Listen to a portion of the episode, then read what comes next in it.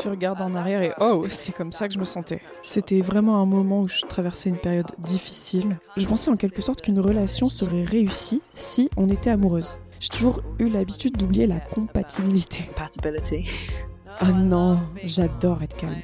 C'est tout ce que je veux en ce moment. J'ai vraiment besoin qu'on me rappelle mes émotions et le fait qu'elles existent. Lorsque moi j'étudiais la technologie musicale, j'étais la seule fille euh, de la classe. Ça te donne juste l'impression que c'est pas pour toi. Oh, attendez une minute. C'est des conneries. This is bullshit. C'est difficile de pas être féministe parce que c'est tellement intrinsèque à qui je suis en tant que femme. I am as a woman. Hello, c'est Estelle. Et vous écoutez Européenne, le podcast qui vous parle de femmes d'Europe. Aujourd'hui, je vous emmène dans l'interview de Art School Girlfriend, une musicienne électronique tout droit venue du Pays de Galles. Je l'ai rencontrée à Genève avant son concert pour le festival Les Créatives. Bonne écoute. So, hello Polly. Hello.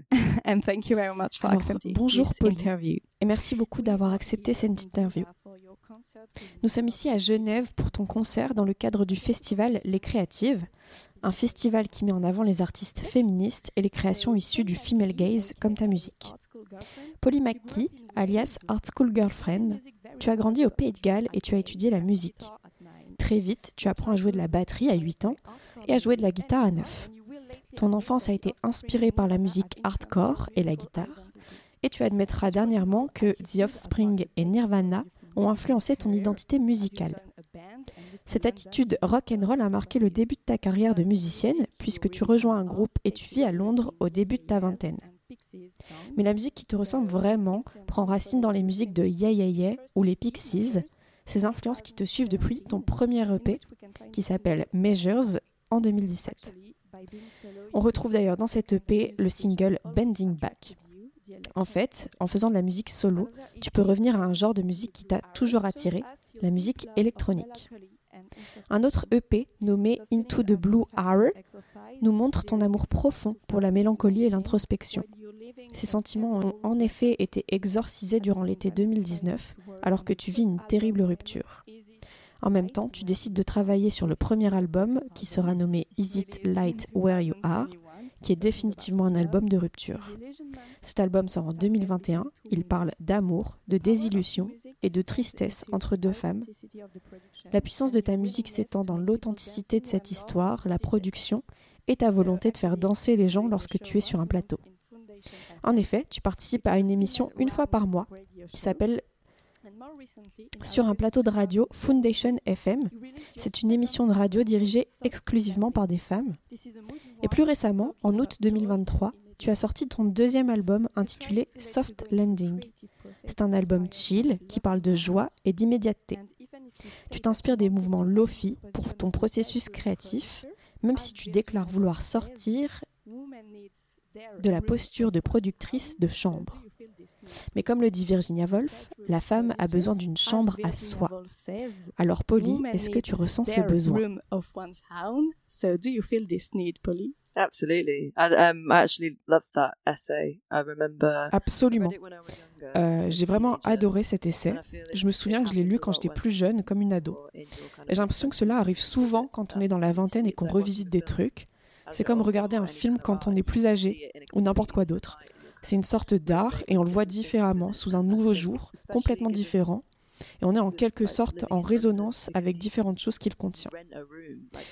Euh, pour la chambre à soi, c'est surtout en vivant à Londres, parce que quand on loue une chambre, on loue pas seulement une maison ou un appartement entier. La plupart du temps, lorsqu'on est en colocation, c'est une chambre qu'on loue. Ainsi, ma chambre, je l'ai louée toute ma vie et elle a été mon espace de création, car c'est là que j'ai installé mon studio au départ. Mais heureusement, depuis janvier cette année, j'ai réussi à avoir une pièce extérieure, un studio externe, ce qui affecte aussi beaucoup la musique euh, que je fais en ce moment. Ok, c'était justement une question que j'avais et que je me posais, parce que j'ai l'impression que tu as d'abord fait de la musique à Londres avec un groupe, euh, et c'était complètement différent de ce que tu as fait à Margate, parce que tu as déménagé à Margate euh, par la suite, et maintenant euh, tu as encore un nouveau studio. Est-ce que tu peux dire que l'album suivant sera encore différent? Yeah, I think so. Ouais, euh, je pense que oui. Euh, et on réalise pas vraiment à quel point les choses peuvent se dérouler différemment à chaque sortie, jusqu'à ce qu'on réécoute en quelque sorte. Alors moi, je réécoute mon premier EP euh, qui est sorti en 2017, et c'est comme si c'était super simpliste, alors que je n'y avais jamais vraiment pensé à l'époque.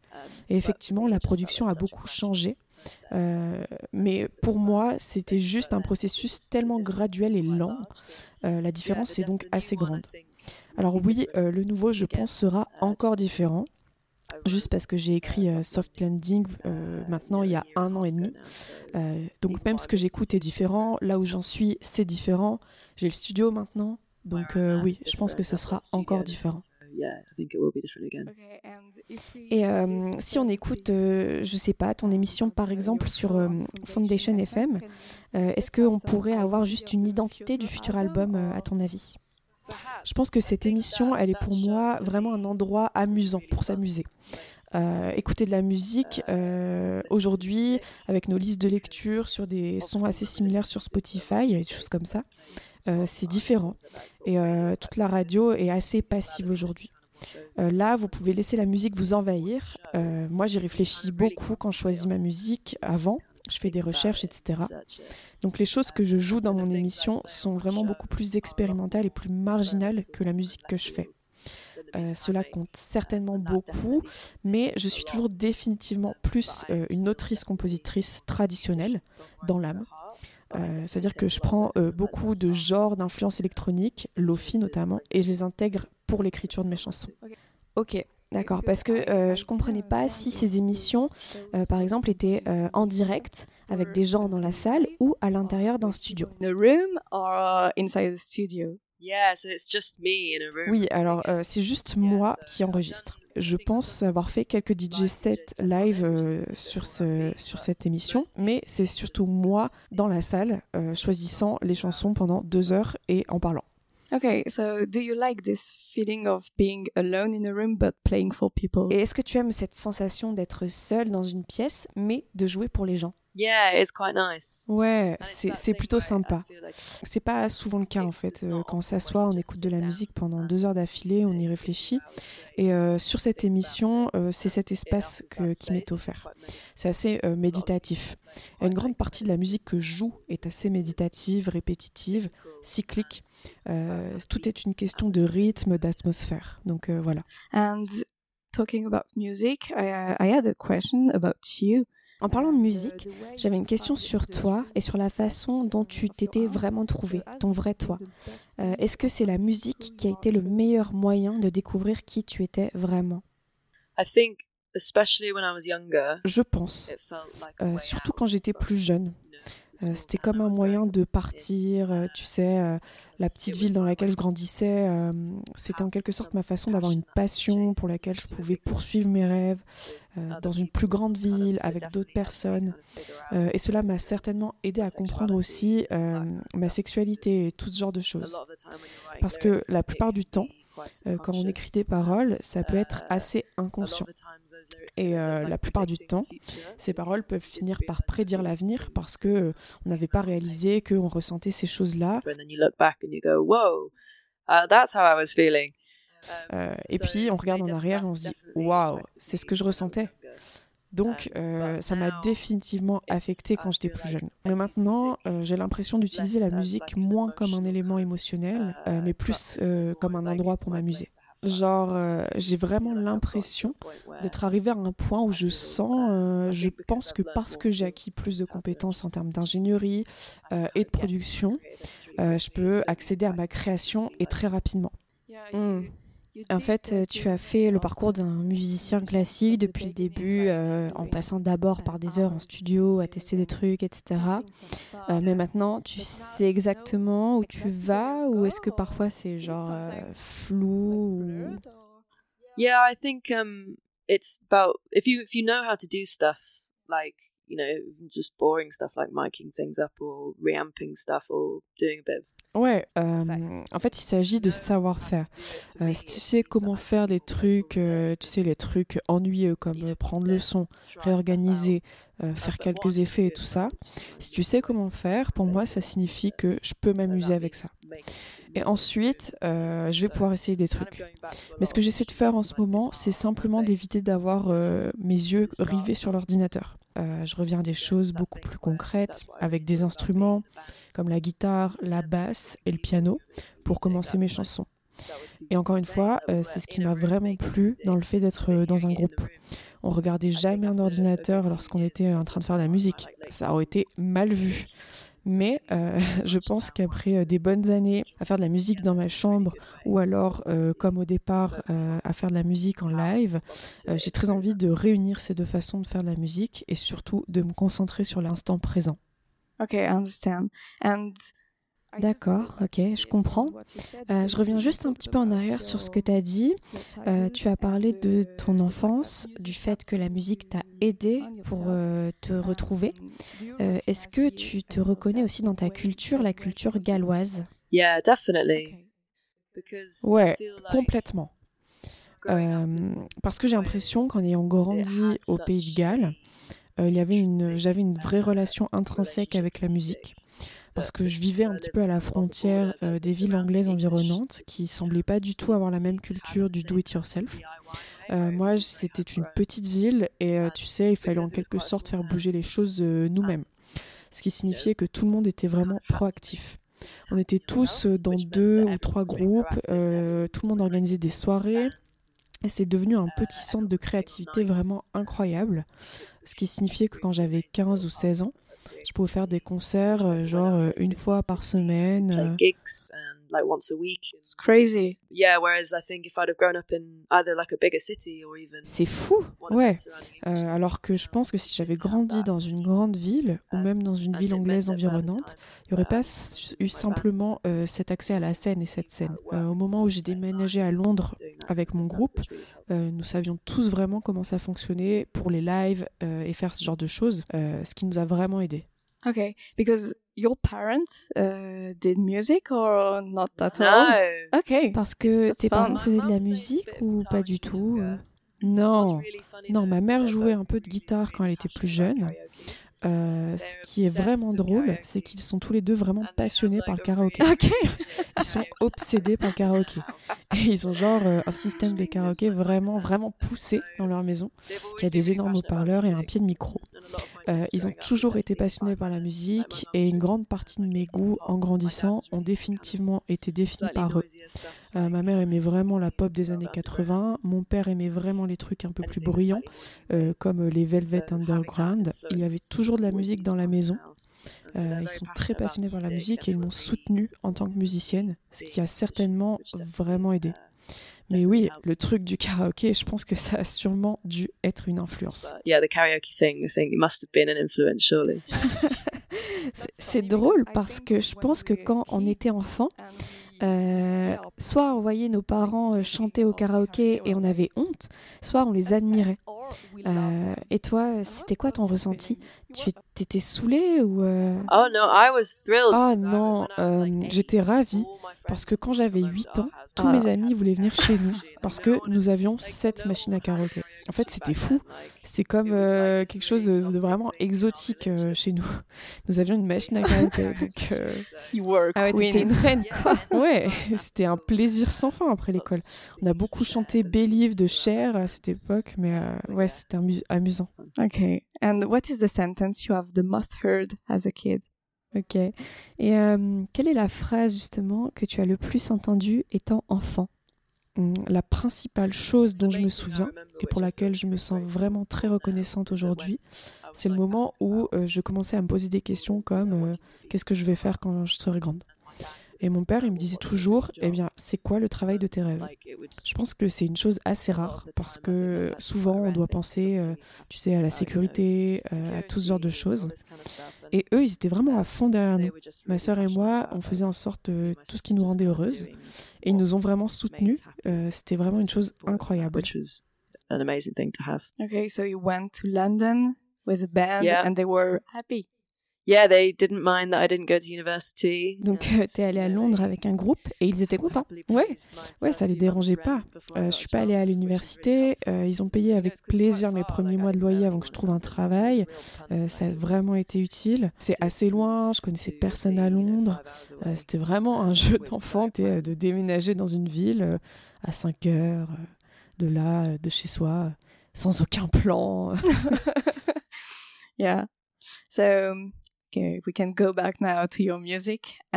oui, ok, je vois. Euh, donc on va revenir un petit peu à ta musique et euh, j'ai écouté Pod Diva, qui est un podcast queer dans lequel tu interviens, qui interroge du coup des musiciens et des artistes queer. Et dans ce podcast, tu te demandes si tu fais de la musique mélancolique à cause de ton homosexualité ou pas. Euh, alors depuis euh, ta participation, est-ce que tu as réfléchi à cette question? Yeah, I think about it a lot, and I was I've been doing a part-time master. Ouais, euh, j'y pense beaucoup. J'ai fait un master euh, en pratique créative. Ça m'a vraiment fait réfléchir à- sur ce processus. Mais aussi, euh, j'analysais en quelque sorte une grande partie de la théorie musicale de mes chansons. Euh, et en fait, une chose que je fais souvent, c'est que même si quelque chose est dans les tonalités majeures, comme la tonalité joyeuse, j'ajoute la mélodie par-dessus. Ou j'ajoute des notes bourdonnantes en mineur, mineur relatif. Ce qui donne toujours ce genre de sentiment euh, joie, tristesse. Pour ma dissertation, j'ai dû vraiment analyser ce que la- ça signifiait en termes de culture euh, également. Où est-ce qu'on voit euh, cet autre genre de musique, euh, dans quel domaine, etc. Et il y en a beaucoup euh, dans les clubs de danse, en particulier les clubs de danse queer. Et euh, c'est cette idée en fait d'euphorie mélancolique que j'ai retrouvée. Et je pense que cela a beaucoup à voir avec l'idée que même si nous atteignons un lieu d'euphorie, que nous aimons notre communauté, nous aurons toujours en quelque sorte le sentiment d'avoir traversé et d'avoir réalisé un voyage un peu délicat pour y arriver. Mais cela rend tout ça intéressant et d'autant plus doux euh, grâce à cette ombre mélancolique. Mais j'ai aussi euh, été une adolescence euh, mélancolique et maussade. Et donc évidemment, une grande partie de la musique que j'écoutais, même quand j'étais skater, quand j'étais enfant, c'était une musique assez sombre. En fait, j'étais une émo et je jouais de la guitare dans ma chambre. Donc le côté le plus triste de la musique, en fait, m'a toujours attiré. So you know the the kind of sadder side of music has always been what's got me. Um, Ok, donc euh, tu appartiens à la team de euh, si tu es triste, euh, tu écoutes de la musique triste. Yeah, pretty Ouais. much. Euh, jusque- jusqu'au bout. ok, donc je vois le genre de personne que tu es. Euh, tu écris aussi beaucoup de paroles en fonction de ce que tu ressens. Et l'amour est un sujet que tu explores beaucoup. Dans ta chanson How Do You Do It, tu chantes L'amour est un bateau étrange à piloter. Alors pourquoi avoir choisi cette métaphore So why have you chosen this metaphor? Je pense parce que euh, je pensais en quelque sorte qu'une relation serait réussie si on était amoureuse. J'ai toujours eu l'habitude d'oublier la compatibilité. Et euh, j'ai l'impression que chaque type de relation, pour moi, a toujours donné l'impression d'être euh, ensemble sur un bateau. Et l'amour, c'était le bateau. Mais le genre de, compatibilité, tout ce qui s'y rapporte en termes de qui on est en tant que personne, ce qu'on veut dans la vie, etc., eh ben, ce serait les vagues qui s'écraseraient contre nous. Et c'est pourquoi, dans cette chanson, qui reflète en quelque sorte euh, l'endroit où je me trouve actuellement, euh, elle est suivie par le fait qu'il n'y a plus aucune vague, c'est stable, parce que nous avons l'amour, mais on a aussi tout le reste autour, et qui est vraiment calme et plutôt serein. It's really calm and kind of serene. So Yeah, and do you feel sometimes the the need to to not be calm? You no, know I what I love mean? being calm. Okay. I, that's all I want these days. Justement, est-ce que tu ressens parfois le besoin de, de ne pas être calme? Ah non, j'adore être calme. C'est tout ce que je veux en ce moment. Ouais, je pense qu'une grande partie de ma vingtaine, euh, c'était définitivement rempli d'une sorte de- d'envie de voyager. Je poursuivais quelque chose, c'était le chaos. Mais maintenant, je suis plutôt installée. Et dans mon cerveau, je ressens définitivement euh, que je suis heureuse, que je suis heureuse euh, d'avoir eu aussi cette période et d'avoir pu profiter. Mais en fait, c'est tout le thème de cet album, de Soft Landing. Il s'agit de l'idée que euh, on peut, en quelque sorte, tout au long de sa vingtaine, commencer à réunir les choses qui nous rendent heureux. Et puis, ça nous entoure en quelque sorte. Et en fait, on n'a pas besoin de partir, on n'a pas besoin d'aller dehors pour le chercher finalement. C'est un, bon conseil. Euh, et le but du podcast, c'est justement de donner des conseils aux femmes, surtout pour, euh, pour les, les, laisser oser faire des choses qu'elles n'oseraient pas faire en temps normal. Alors, toi, Polly, qu'est-ce que tu as fait de choses folles Ou peut-être que c'est des choses pour nous qui nous paraissent normales, mais qu'est-ce que tu as fait qui t'a justement demandé de dépasser tes limites? Ask you to, to go out your boundaries. C'est quelque chose de très particulier. Euh, je pense que c'était il y a environ 5 ans maintenant. Euh, on m'a demandé de jouer à ce genre de rave techno queer et euh, pour jouer à 2h du matin. ça s'appelait Chapter 10. Et tu sais, c'est vraiment littéralement 2h du matin, la boîte est en sueur, tout le monde est au top, il y a beaucoup d'ambiance. mais en fait, avant ça, ma musique, il y a 5 ans, elle était entièrement au BPM très lent, très mélancolique. Elle n'était pas du tout conçue pour le club. Mais en fait, le gars qui dirigeait la soirée euh, m'a dit euh, Tiens, j'ai l'impression qu'on euh, pourrait faire quelque chose de différent. Il m'a dit Tu sais, si tu te fais huer, c'est pas grave. Et moi, je me disais For some reason, I just can't say no to a lot of things, so I just said yes. je peux tout simplement pas dire non à beaucoup de choses, donc, donc j'ai dit oui. mais c'était comme Ok, je vais devoir comprendre comment faire. C'était la première fois que je réalisais une grande partie de ma musique que j'avais composée euh, qui marchait jusqu'à présent dans un décor euh, plutôt euh, de chambre, pour un décor de danse.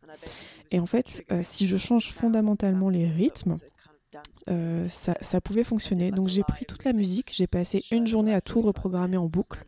Et je pense que c'était quatre pistes. Et en gros, je déclenchais les sons et les échantillons, mais avec un sorte de rythme de danse en dessous.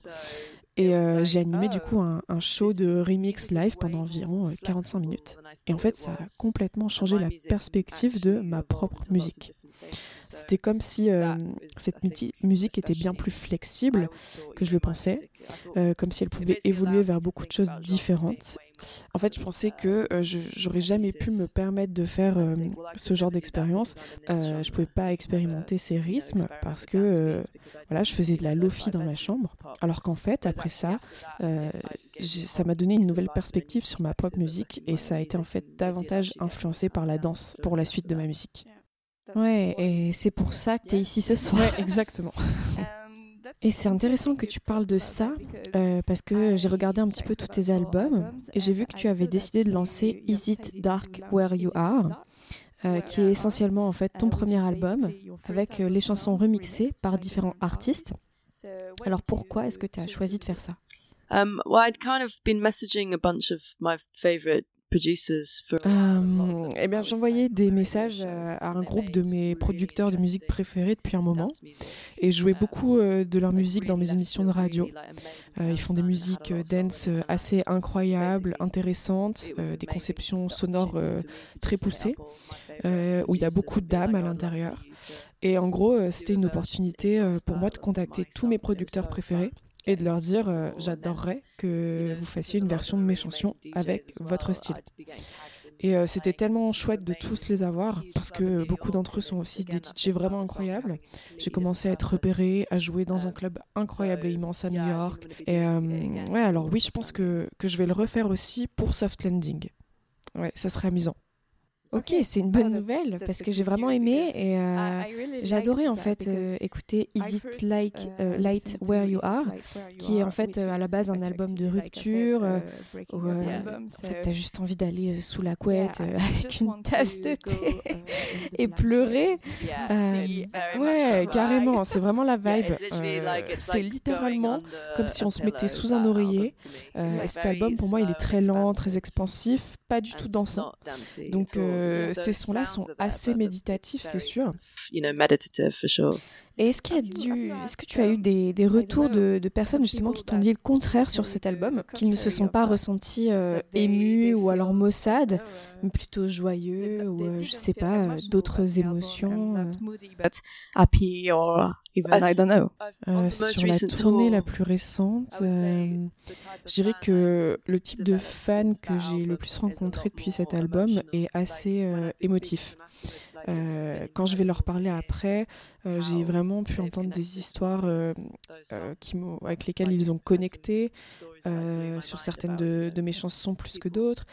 ça a été incroyable aussi d'entendre des histoires vraiment qui m'ont époustouflé sur les gens qui sortaient d'une cure de désintoxication.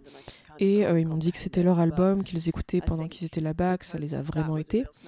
Et ça m'épate complètement. J'arrive pas à le comprendre, mais, mais je pense que c'est parce que c'était un véritable moment, un instant de moi traversant une période très difficile, j'ai l'impression.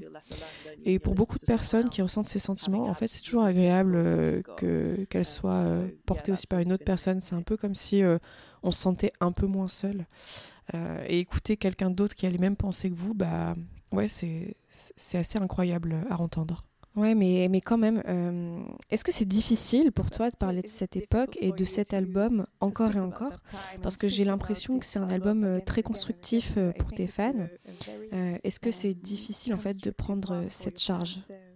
Is it difficult to take this charge? No, I think it's healthy. Non, non, je pense que c'est sain pour moi euh, parce que je suis le genre de personne qui met de côté ses sentiments, euh, qui les aborde pas, qui veut rester calme, continuer la vie, etc. Et maintenant, je le fais toujours. Par exemple, ma copine va me dire Ça va, t'as pas l'air dans ton assiette, on dirait que t'es stressé. Et moi, je vais dire Non. Et elle va me dire Bah, tu n'as pas parlé toute la journée. Ah oui, peut-être que je suis stressée à cause de ça. Donc, euh, je me dis que j'ai vraiment besoin qu'on me rappelle mes émotions et le fait qu'elles existent. Et puis, euh, je pense pour cet exemple, cette rupture, qui est en quelque sorte euh, la chose la plus grosse que j'ai dû traverser dans la vingtaine, parce que c'était une relation vraiment longue, je pense que je l'aurais simplement mise dans une autre partie de mon cerveau et que j'y aurais plus jamais pensé. Alors que là, euh, ça m'a obligé euh, à y penser. C'est un petit peu comme une thérapie. Euh, maintenant, j'ai une sorte de machine à remonter le temps, que ce que mon cerveau ressentait réellement à l'époque. Et en fait, ça me fait réaliser un peu où j'en suis maintenant. Et j'ai aussi un certain respect pour la période que j'ai traversée, qui était difficile, au lieu simplement d'essayer de l'oublier. Donc, ouais, c'est assez simple pour moi. That's a good answer.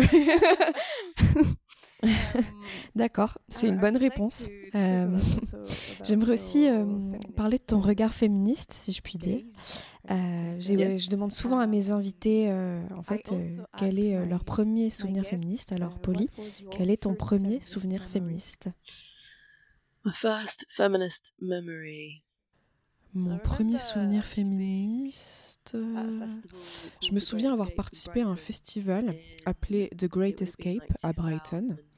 Euh, ça devait être en 2009. Euh, j'étais donc adolescente. Et il y avait un artiste appelé Patrick Wolf.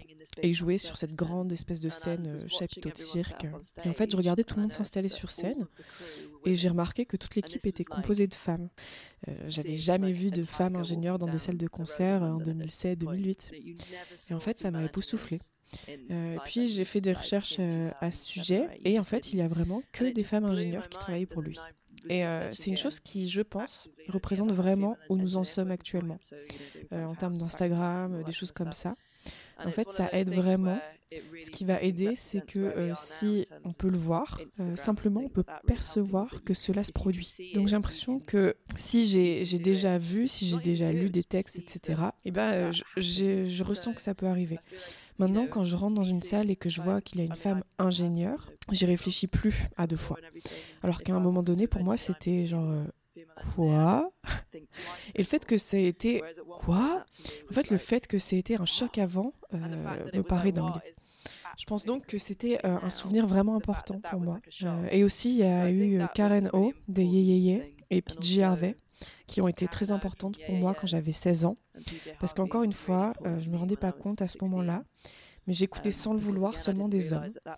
Et euh, j'avais pas remarqué euh, que j'écoutais que des hommes. Et puis, euh, il y a ces artistes qui arrivent, et, et je me suis dit, oh, vous existez. you exist. Thank you. okay, that, that's really interesting because c'est vraiment intéressant parce que je ressens, mais tu peux me dire si je me trompe, je suis pas dans ce domaine, mais j'ai l'impression que la, la musique c'est un, un, monde dominé par les hommes. Euh, et toi, tu es né dans les années 90, euh, en 1991. Donc tu vis ton enfance à travers euh, ce monde euh, très glamourisé où les chanteuses ne sont que des chanteuses, oui, qui représentent juste la parfaite Barbie sur scène, etc. Et, et pourtant, parfois j'ai l'impression que ça bouge, ça avance, et en même temps, parfois je sens que pas tant que ça. Ouais, carrément. Qu'est-ce que tu en penses? Est-ce que tu penses justement que, que ça bouge ou pas tellement It moves and it goes forward, but sometimes I, I feel that it's not that much yeah going forward. So absolutely. What do you think about that? I don't know. I have this conversation a lot. I feel like what you were just saying about in that era, women just being singers, like. Je sais pas. Euh, J'ai souvent cette conversation. Et euh, je pense à ce que tu viens de dire à propos de cette époque où les femmes étaient simplement des chanteuses.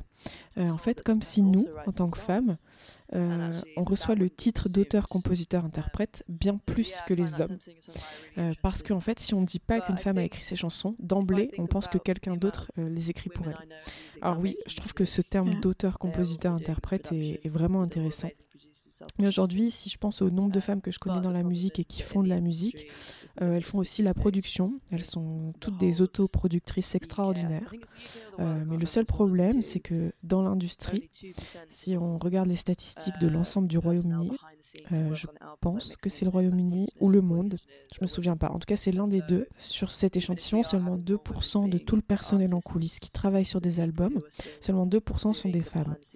Et donc, même si on a plus de femmes parmi les artistes, les gens qui travaillent encore en coulisses, c'est des hommes, et ça affecte la musique de manière euh, vraiment considérable.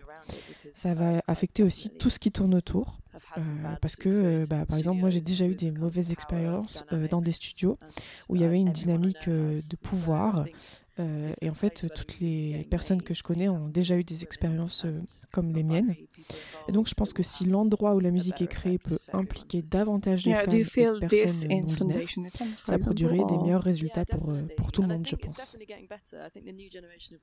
Ouais, ouais, carrément. Et euh, est-ce que tu, tu ressens ça lors des événements de la radio Foundation FM, par exemple? Ouais, définitivement. Euh, et je pense que euh, ça va euh, vraiment mieux. Je pense que la nouvelle oui. génération Ah d'assistants de, de studio, euh, il y a beaucoup plus de femmes. J'enseigne la production musicale à l'université et euh, j'ai euh, des générations de jeunes de 18 ans. Et même avec ces générations-là, euh, il n'y a que 5 à 10% de filles dans les cours. Euh, et j'espère que ça va continuer à changer. Mais le problème, c'est que, euh, par exemple, euh, lorsque moi j'étudiais la technologie musicale, euh, j'étais la seule fille de la classe. Et en fait, ça te donne juste l'impression que c'est pas pour toi. Donc, ça va mieux, mais euh, c'est loin d'être comme ça devrait l'être. Yeah, I, I'm. Just, it's better, but it's definitely nowhere near what it should be. Comme je suis française, euh, je sais pas comment ça marche en fait euh, au Royaume-Uni un petit peu. Est-ce que tu penses justement que au Pays de Galles c'est différent, qu'en Écosse c'est différent, qu'en Angleterre, en Irlande du Nord c'est encore différent? Ou est-ce que tu penses que c'est quand même euh, un sentiment assez général où euh, les filles en fait euh, n'osent tout simplement pas just not there. I feel like it's C'est probably probablement mieux dans les grandes villes, euh, tout simplement pour une question d'accès. Euh, mais je pense aussi que parce que la musique est une industrie tellement classiste, euh, qu'elle est à peu près dominée par euh, les classes hautes et les classes moyennes, euh, que si en plus on ajoute la question du genre euh, et des régions, euh, bah, effectivement, il y aura euh, une représentativité des, des filles qui est moindre. Mais euh, oui, je pense quand même que dans les villes, on s'en sort mieux. Euh, et je pense quand même qu'il y a encore beaucoup de travail à faire. ouais. Mm, c'est sûr. Euh, Est-ce que toi aussi, tu connais personnellement une femme qui t'a inspiré euh, pour ton féminisme ou pas? Not, um, not personally, but uh, again, I'm always talking about PJ Harvey. Je ne la connais pas personnellement, mais encore une fois, je parle toujours de PJ Harvey parce que je pense qu'elle a complètement changé ce que je pensais que l'industrie attendait d'une femme. Elle a imaginé un personnage différent pour chaque album, euh, et en fait, euh, elle ne semblait jamais se soucier d'être perçue sous le regard masculin, sauf euh, d'une manière légèrement ironique. Et euh, j'avais juste l'impression qu'elle s'en fichait, littéralement, et euh, qu'elle était tellement fidèle à sa propre vision artistique que, que je respectais énormément ça. Alors euh, oui, je pense que c'était vraiment une, une grande inspiration. Ouais, ok. Et en même temps, justement, je peux sentir en toi euh, cette influence euh, du fait de ne pas se soucier euh, des autres, d'aller au plus profond de toi-même. On a parlé avant justement de ton, ton homosexualité et la façon dont ça affecte ta musique. Et euh, tu le fais vraiment sans penser au reste. Mais est-ce que tu penses que euh, on peut toujours faire de la musique sans se soucier des autres? Euh, Ou est-ce que tu penses justement qu'il faut aussi prendre toutes les opinions euh, pour faire une musique euh, qui, qui convient à tout le monde en fait? I feel like I I don't think I could make J'ai l'impression que je ne pense pas pouvoir faire autre chose que la musique que je fais. Euh, je pourrais probablement essayer de le pousser dans certaines directions si quelqu'un me le demandait, si je le faisais selon des, des consignes particulières ou quelque chose du genre. Euh, mais c'est tout à fait naturel et en fait que je pourrais pas vraiment le, le changer si j'essayais. Si je devais écrire de la musique pour genre une émission de télé pour enfants, ce serait, euh, je pourrais pas le faire. Um, so, they're gonna cry. And, yeah, they're gonna become really moody. Et alors, ils, ils vont pleurer. Euh, ouais, ils deviendraient tous très maussades. Euh, donc je veux dire, c'est tellement drôle parce que j'ai parlé de la façon dont c'est un album joyeux. Et pourtant tout le monde me dit, oui, les paroles c'est définitivement ça, mais la musique elle est toujours vraiment euh, assez mélancolique. Même si, j'ai l'impression d'avoir envie d'avoir beaucoup plus d'abandon de moi-même, etc., je suis une personne euh, assez naturellement réservée. J'aurais aimé avoir un abandon sur, sur scène, par exemple, comme ces artistes qui se lâchent totalement. ben, c'est pas mon truc. c'est tout simplement simplement pas moi, euh, même si j'essayais. Et je pense que si j'essayais, tout le monde le dirait tout de suite que c'est pas réel. Donc, euh, ouais, je pense que, que oui, il est important d'essayer de, de comprendre ce qu'on veut vraiment et de le faire et d'y aller. Yeah, I think it's important to kind of try and figure out what it is you want to do and just go for it, for sure. Est-ce que tu as découvert le féminisme à cause de mauvaises expériences ou parce que justement tu étais entouré des bonnes personnes qui t'ont aidé en fait à, connaître un petit peu ce que c'était Je sais pas vraiment. Hein. Euh, je me souviens que quelqu'un un jour m'a demandé euh, Es-tu féministe? Et je me suis dit que je savais pas. Et il me disait Tu devrais l'être. Donc je me suis dit Ouais, je devrais l'être. Je pense que j'avais 16 ans. Maintenant, 16 ans, c'est différent. Les jeunes sont tellement conscients de tout. Euh. Et c'est comme ces expériences que j'ai mentionnées plus tôt. C'est un peu comme si vous aviez des moments de réalisation et puis vous commencez à regarder autour de vous et à vous dire Oh, attendez une, une minute. C'est des conneries. Et euh, je pense que nous avons tous eu ce genre de mauvaises expériences auxquelles nous repensons et nous disons Oh, ok, euh, c'était pas du tout ok. Ou alors on se disait euh, C'était la mauvaise dynamique. Ou on s'est dit Si j'avais été un gars, ça serait jamais arrivé. Et donc, ce que je veux dire, c'est que euh, il y a des mauvaises expériences qui arrivent sur des bases mensuelles, hebdomadaires, pour beaucoup de gens, et surtout dans la musique. Je pense que c'est en quelque sorte difficile de pas être féministe maintenant, parce que c'est tellement intrinsèque euh, à qui je suis en tant que femme de remarquer ces choses. Et aussi euh, être dans un environnement d'enseignement où j'enseigne dans un studio qui est normalement un endroit très dominé par les hommes et où beaucoup d'étudiants entrent le premier jour et sont un peu surpris de me voir. Et, euh, et j'étais la première femme à être responsable d'un module qui était en studio dans cette université. Et je pense que c'est quelque chose d'intéressant que je ressens euh, même parfois avec certains étudiants euh, qui s'est toujours produit dans l'environnement du studio quand j'ai participé à une coproduction ou autre. C'est arrivé quelques fois et j'ai pu travailler avec ces gens, mais c'est ce truc où tu dois faire tes preuves pour que tu n'obtiennes leur respect que quelques heures plus tard, une fois qu'ils auront compris que tu peux travailler sur la santé, que tu sais les mêmes choses qu'eux, etc. Mm, c'est intéressant et euh, c'est pas seulement dans le, domaine de la musique, parce que j'en ai parlé avec euh, une femme qui faisait de la montagne et elle m'a dit que euh, quand elles allaient en montagne en groupe, euh, elles, elles allaient jamais en première parce que dans leur esprit, euh, c'était un homme qui irait en premier et qui montrerait au reste du groupe la bonne voie. Mais en fait, quand elles sont que entre femmes, elle m'a dit qu'elle partait en premier parce qu'en fait, elle sait qu'elle pouvait partir en premier. Et c'est plus quelque chose qui était marqué dans son esprit, dans l'esprit des femmes, qu'on a du mal à, ouais, à à séparer et, et à conscientiser. Yeah, 100%. I have I play football Ouais, à 100%. Et euh, oui, je joue au football aussi.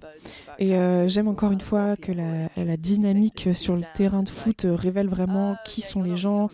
Et euh, parfois, ça arrive, je, je dis Oh, tu ne m'as pas transmis une seule fois la balle sur le terrain parce qu'en fait, tu ne me vois même pas. Si je te disais même pas ça, tu ne tu me passerais jamais le ballon, ni à aucune autre femme sur le terrain d'ailleurs. Et voilà, et les, les gens en face disent Oh mon Dieu, mais je m'en suis pas rendu compte. Et c'est tellement profond que euh, je vais automatiquement passer la balle à tous les autres gars sur le terrain et pas aux femmes. Donc euh, ce sont toutes ces choses qui reviennent et beaucoup de gens ne le feraient jamais d'eux-mêmes et ils seraient tellement bouleversés de savoir qu'ils peuvent faire cette différence-là. C'est comme une fois, je connaissais quelqu'un qui a eu un entretien pour un emploi dans une maison de disques et apparemment ça a été très difficile. Et en fait, je me souviens lui avoir dit Oh, et comment était le recruteur? Et là, il m'a dit non, c'était euh, c'était une femme, la responsable de marque. Et là, je me suis dit, oh, ça c'est moi. Donc, euh, oui, ça nous arrive tous, c'est sûr. Here's me, you know? So it happens to all of us, for sure. Yeah. But in uh, in another way, I think we have to to be indulgent with our generation because, as you said, mais en même temps, euh, je pense que nous devons être indulgents euh, avec notre génération. Parce que comme on l'a dit, euh, toi tu as vécu ton enfance dans les années 90, la mienne j'ai vécu dans les années 2000. Euh, j'ai l'impression qu'on a appris très tôt que les voilà des codes, que les filles faisaient les choses comme ci, les garçons comme ça. Et euh, je pense qu'on devrait être indulgent et comprendre qu'on n'apprend pas tous les choses de la même manière, à la même vitesse. Parce que parfois, je vois dans le domaine féministe euh, des, femmes qui se blâment entre elles juste parce qu'elles sont pas à la même, euh, elles n'ont pas appris les choses à la même vitesse ou elles sont pas au même stade de réflexion. Est-ce que tu penses que c'est la même chose dans la musique? Est-ce que tu penses que euh, parfois les femmes n'osent pas parce qu'elles euh, elles sont aussi parfois euh, pas dans le même, le même process ou la même dynamique de réflexion féministe? Oui, tout est question de conditionnement et d'opportunité. En fait, c'est par exemple, j'ai dit des choses accidentellement qui n'étaient pas du tout féministes dans ma vie parce que je pensais à ce moment-là, à cette époque, que c'était normal, que c'était correct. Euh, et puis euh, la raison pour laquelle on change constamment nos perspectives à mesure qu'on avance dans la vie, c'est parce qu'on a plus d'expérience, on découvre euh, d'autres choses. et je pense qu'effectivement, c'est toujours un processus d'apprentissage. Et je déteste aussi l'idée qu'on mette un terme aux conversations parce que la personne en face de nous n'est pas d'accord avec ce qu'on dit. je pense que justement, c'est l'occasion idéale d'avoir la conversation. And to be calm. Yeah, exactly. As you are. Et d'être calme. Oui, exactement. et tu l'es. Euh, donc merci beaucoup. Euh, j'ai d'ailleurs une question aléatoire à te poser parce que j'aime bien le faire euh, parfois en interview. du coup, je me pose la question est-ce que tu as peur des gens qui n'aiment pas les animaux? I find them really strange. And I've got some friends je les trouve étranges. J'ai des amis qui n'aiment pas les animaux, donc je peux pas trop en parler durement de ces amis, mais j'ai une théorie selon laquelle ils pourraient pas aller voir l'âme de l'animal. Et c'est pourquoi euh, ils peuvent pas exprimer aussi d'émotions et sympathiser avec les animaux. Euh, donc euh, moi j'ai deux chiens et il y a quelques années j'en avais qu'un seul et je vivais dans une colocation avec ma meilleure amie. Et en fait elle l'a littéralement ignoré et lui aussi, ils étaient pareils. Donc pendant deux ans, ils ont juste coexisté. Elle l'ignorait, il l'ignorait. si je lui avais demandé de s'occuper de lui, elle m'aurait dit non. c'est pas juste, mais euh, voilà. Et j'ai tellement d'amis aussi comme moi, comme mon batteur qui est ici par exemple, euh, qui aime les animaux. On s'envoie des mèmes de chiens euh, toute la journée, donc ouais. mais c'est une bonne question. C'est une question délicate. It's a good question. It's a tricky one. Oui, et je pense justement que ça en dit long sur les personnes que j'interviewe. Mais mon ami euh, serait fier de cette histoire euh, puisque c'est assez amusant. Mais euh, je comprends parce que quand j'étais en Irlande, ma colocataire m'a justement demandé de prendre soin de ses chiens et elle m'a laissé une, oreille de cochon sur la table avec un petit mot du genre Est-ce que tu peux donner ça à mes chiens? Oh, Et je me suis dit Oh mon dieu, quelle horreur! Like, can you give this to my dog? And I was like, oh my god. Yeah, you have to get. ouais, il faut être assez conditionné. Mais le pire, c'est quand on a euh, ces oh, petites oreilles euh, de lapin euh, à fourrure. Yeah. Et c'est assez intense. Um, just to finish, I have the... Alors, juste pour finir, j'ai l'habitude de faire un portrait européen avec mes invités, comme un portrait, un portrait chinois. Okay. donc, Polly, je vais te demander si tu étais une capitale européenne, laquelle serais-tu? Capital, which is Oh. C'est vraiment difficile. Hein, euh. C'est la question la plus difficile.